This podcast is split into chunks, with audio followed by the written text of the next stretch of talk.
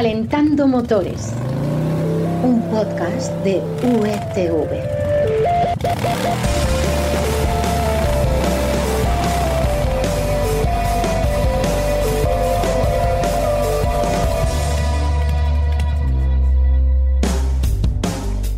Hola, bienvenidos a Calentando Motores, el podcast en el que os traemos lo más interesante, lo más candente que ha pasado estos últimos días en el mundo del automóvil.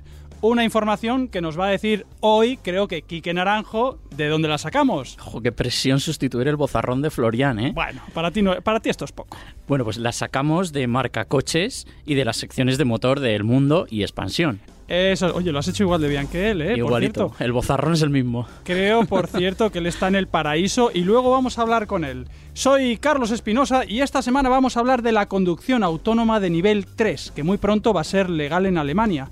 También, y ojo a los fumadores que se van a poner de uñas, de esa intención que tiene el gobierno de prohibir fumar en el interior de los coches. Un tema que desde luego va a levantar mucha, mucha polémica. Y terminaremos escuchando la opinión de Florian sobre la MacBook 8 Mile, una moto española tradicional con motor de gasolina que está probando nuestro compañero estos días y de la que nos va a dar su veredicto.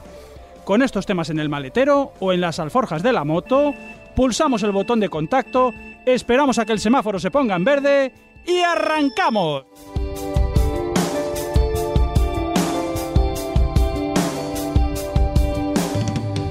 Vamos con esa conducción autónoma de nivel 3 que ya está a punto de ser legal en nuestro continente. Ojo, en nuestro continente, no en España. Pero claro, esto es un tema un poquito complejo y para arro- arrojar algo de luz tenemos aquí a Quique Naranjo. Quique, bienvenido de nuevo. Gracias, Carlos. Eh, lo primero de todo, a ver, cuéntanos de forma resumida qué es eso del nivel 3 de conducción autónoma y qué coche o qué coches nos van a permitir hacerlo. A ver, eh, yo creo que cuando hablamos de conducción autónoma todos tenemos en la cabeza esa imagen del coche conduciendo solo y nosotros leyendo el periódico mientras, ¿verdad? Mm, Estamos de es, acuerdo. Bueno, sí. pues el nivel 3 es uno de los pasos más importantes hacia, hacia, hacia ese escenario. No llega todavía a eso, Hmm. pero marca un punto de inflexión, porque aquí vamos a poder quitar las manos del volante y Mm. hacer otra cosa mientras, porque es el coche el que tiene todo el control de la conducción. Ya. Oye, pero eso significa que vamos a poder ir de Madrid a Barcelona, por ejemplo, sin, sin manos? No, no, ni mucho menos, todavía es pronto para eso, pero bueno, eh, a largo plazo llegará.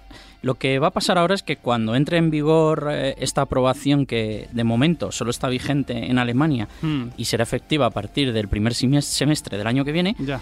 eh, vamos a poder conducir el coche con un piloto automático de verdad eh, durante 13.191 kilómetros de autovías alemanas, Bueno, que deben ser casi Autovías. todas. Autovías. no carreteras más lentas. Ya, o sea, las llamadas autobahn, esas en las que puedes ir a, a cualquier velocidad. Bueno, carreteras equivalentes a esas en las que haya un suficiente grado de seguridad como para que el coche pueda eh, conducir de forma automática. Sí. Oye, pero en, en esas carreteras, ¿se podrá conducir siempre o hace falta reunir algunos requisitos o en algunas circunstancias o algunos días o... No, de momento siempre no. Eh, Hay que cumplir algunas condiciones. Hmm. Es decir, se va a poder utilizar circulando a un máximo de 60 kilómetros por hora. Buah. Esto lo que significa Hmm. básicamente es que va a ser cuando el tráfico en estas autovías pues esté un poco congestionado. Bueno, eso ya es un bajón, ¿eh? Eh, Sí. Si me estás diciendo de ir a 60, esto ya... Pero además, por cierto, yo estoy pensando, eh, si tú estás conduciendo y no tienes las manos en el volante, vale, está muy bien, pero ¿qué estás haciendo? Porque imagino que aunque no pongas las manos en el volante, tendrás que estar pendiente, ¿no? De, de la carretera. Claro, eh, por esto es- este es el nivel 3 de un total de 5. El último será en el que ya el coche no tenga ni volante, pero en el que estamos ahora, eh, lo que vas a poder hacer es, por ejemplo, eh, cualquier actividad relacionada con la pantalla principal del coche. Eh, es Mm. decir, por ejemplo, puedes estar viendo una película perfectamente, cosa que Mm. ahora no se puede. Puedes estar consultando el correo, puedes estar viendo redes sociales, pero de la- mientras estás pendiente de la, pe- de- de la pantalla, lo que eh, te obliga es a que eh, en- si en un momento dado el sistema considera que tienes que volver a tomar el control, tengas rápidamente una forma de percibirlo Mm, o sea, a través de un mensaje allí. Y tú mientras tanto imagino que puedes estar, pues lo que tú dices, ¿no? Subiendo fotos a Instagram de cómo estás conduciendo. bueno, ahí ya tienes que hacerte una foto, eso me parece a mí que bueno, te puedes es hacer un poco... un selfie. Oye, y, y esto, esto eh, claro, tú hablas de Alemania, pero ¿cuándo va a llegar a- a- al resto de países y sobre todo, ¿cuándo va a llegar a España?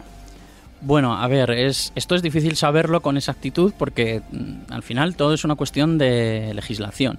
Eh, en Alemania ya está aprobado, es el primer paso, siempre hay alguien que tiene que dar el primer paso y luego eh, están muy avanzadas las pruebas en, en sitios como Estados Unidos o en China.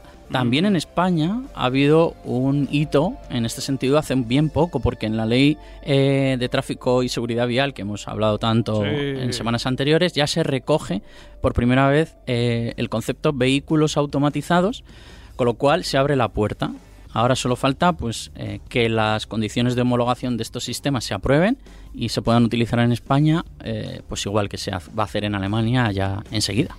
Bueno, pues ya, ya lo sabemos, tendremos que esperar si viajamos por Alemania este próximo año y vemos un Mercedes clase S o EQS cuyo conductor eh, parece que está a su aire, que no está atento a la conducción, bueno, pues no llamemos a la policía ni le pitemos para que coja el volante, porque a lo mejor está utilizando este sistema, el Drive Pilot.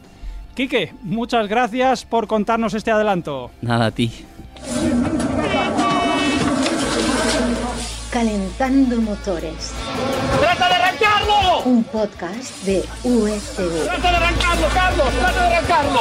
¡Trata de arrancarlo, por Dios! Y ahora vamos con esa noticia que habrá gustado muy poco a los fumadores. La de que el gobierno está planeando, atención, prohibir que cada cual fume en su propio coche. Félix García, eh, bueno, tú has sido fumador, que lo sé. Eh, eso de que... de- empedernido, por suerte ya te has quitado. Sí, sí, sí. Eso de que quieren prohibir fumar está ya aprobado y va a empezar a aplicarse pronto, dentro de, no sé, en principios de 2022. Tanto como principios, yo creo que no puede ir tan rápido. Básicamente lo que conocemos es que ha aparecido, pues vamos, me ha parecido. El gobierno ha filtrado un documento que ha elaborado a través del Ministerio de Sanidad y Mm. que eh, sentaría las bases del Plan Integral de Prevención y Control del Tabaquismo para el periodo 21-25, con lo cual ya vamos con un año de retraso. Ya. No es una cosa que esté aprobada ya, pues esto es un borrador, ¿no? Eh, Sí. Entonces, ahora, esta propuesta lo que hay que hacer es enviarla eh, a, a- a diferentes organismos, ¿no? Mm. Tiene pinta de que va a salir adelante, porque esto ya viene de atrás, de Zapatero, de Rajoy, Ya. eh, pero claro, se ha ido dejando a un lado y encima con la pandemia, pues eh, lo, lo prioritario era salvar vidas, Ya, ¿no? Entonces, pero vamos, que hay empeño en que salga adelante. Ya, eh, Félix, opinión personal te pido. Eh, yo puedo entender, así en principio, que te prohíban fumar, pues a lo mejor si estás conduciendo con niños o si estás conduciendo con otras personas, pero si vas tú solo en el coche, que el coche entiendo que es un ámbito privado. ¿Tú esto lo, lo entiendes? ¿Lo ves lógico? Eh, pues no, no mucho, pero aquí lo que prima, eh, eh, según los eh, legisladores, es la seguridad vial. ¿no? Hmm. Como bien sabes, la mayoría de los accidentes que ocurren, accidentes de tráfico, en un 90% la causa es el conductor, despiste. Ya. ¿no? no estamos al loro, se nos, nos despistamos con cualquier cosa. Y el cigarro es una fuente de despiste, se te cae la Desde chusta, luego. te quemas y la lías parda, das un volantazo y la lías parda, como digo, ¿no? Desde luego. Entonces ahí está ese, ese, ese- donde está la mm, privacidad y la seguridad, ¿no? La delgada línea roja mm, que separa esto, ¿no? Porque si yo te puedo provocar un accidente a ti y Claro. te llevo al hospital, pues a lo mejor es, es necesario prohibir fumar Claro, dentro pero del coche. ¿se ha, hablado, ¿se ha hablado en algún momento de prohibir mientras estás conduciendo o estamos también hablando de que ni siquiera vas a poder aparcar el coche o hacer una, una paradita y estar fumando dentro del coche? A ver, eh, se supone que no. Aquí la historia, lo que pone el borrador es fumar, eh, prohibir fumar en espacios cerrados particulares. Mm. De ahí que se ha interpretado que es el coche, Ah. porque la otra, la otra línea caliente de esta, de estas prohibiciones son fumar en las terrazas, Ya, en, ya, ya, los bares, restaurantes y demás. ¿no? Mm. Entonces, aquí como ocurre en las terrazas, en tu vehículo, cuando sales y estás en el campo, en el aire, si no está prohibido eh, fumar en una calle, Mm. pues si tú estás estacionado, no podrás fum- pues no- nadie te podrá prohibir fumar. Ahora bien, si estás en un garaje subterráneo, es un espacio cerrado más amplio, eh, es que hasta que no conozcamos cómo queda la ley Claro, pero un garaje ya es un espacio privado, no es una vía pública. y cerrado. Que, Cerrado. que además también. con la pandemia eh, ya ha habido prohibiciones a los fumadores. En 2000, en mayo de 2020 se prohibió fumar si no había un metro y medio de distancia. Mm. Luego en este año se ha ampliado a dos metros. Como bien dices, eh, lo que se trata es de reducir el consumo de tabaco. Entonces se le va a poner todas las trabas del mundo mundial y tratar de eliminarlo. por- Porque los españoles somos muy pícaros. Entonces, o nos ponen multas Mm. o nos lo pasamos por el forro, Dímelo hablando mal y que A mí pronto. me han puesto hoy una. Pues, Por cierto, bueno, no, no Pronto voy a hablar pago, ya sabes, pronto Eh, pago. Pronto pago. Oye, ¿en qué fase se encuentra esta propuesta? De momento, eh, eh, como te digo, está en borrador y ya se ha enviado pues, a las sociedades médicas, hospitales científicos y sobre todo a las comunidades autónomas, que son las que lo tienen que, que- que dar el visto bueno Mm. Ya. al proyecto y además pues pueden introducir enmiendas, ¿no? Pero todavía eh, hasta hasta precisamente hasta el- este este día de hoy el, había plazo para hacer eh, recomendaciones por parte de estos organismos y las comunidades autónomas. Ya, ya. Todavía lo que no sabemos es cuáles son esas recomendaciones Claro. y si, si salen adelante. Oye, ¿y tenemos algún, bueno, no tenemos, se han dado ellos, el gobierno, algún plazo máximo para, para sacar esta, esta propuesta como una ley? Pues según el gobierno, dos años. Fíjate, para cuando acabe la legislatura, a lo mejor, si es que acaba, porque como estos son vaivenes que tenemos en la Mm, política. Entonces, como hemos dicho antes, plan de antitabaquismo 2021-2025. Si lo apruebas en 2023, pues al final será plan 2023-2025, digo yo, porque si no, menudo cachondeo. Si es que los plazos de la política son, son un infame. Bueno, pues eh, a ver cómo avanza. Los fumadores lo tienen cada vez más complicado. Eh, en fin, Félix, te esperamos en el próximo Calentando Motores con otro tema, vamos a decir, igual de candente. Nunca mejor dicho eso de candente. Me fumaré un puro. Venga, a nuestra salud. Y ahora nos vamos a Canarias para conocer la Macbor 8 Mile, una moto española de cilindrada media, bueno, eh, vamos a decir más bien de, de cilindrada pequeña, de la que nos habla ahora mismo nuestro compañero Florian.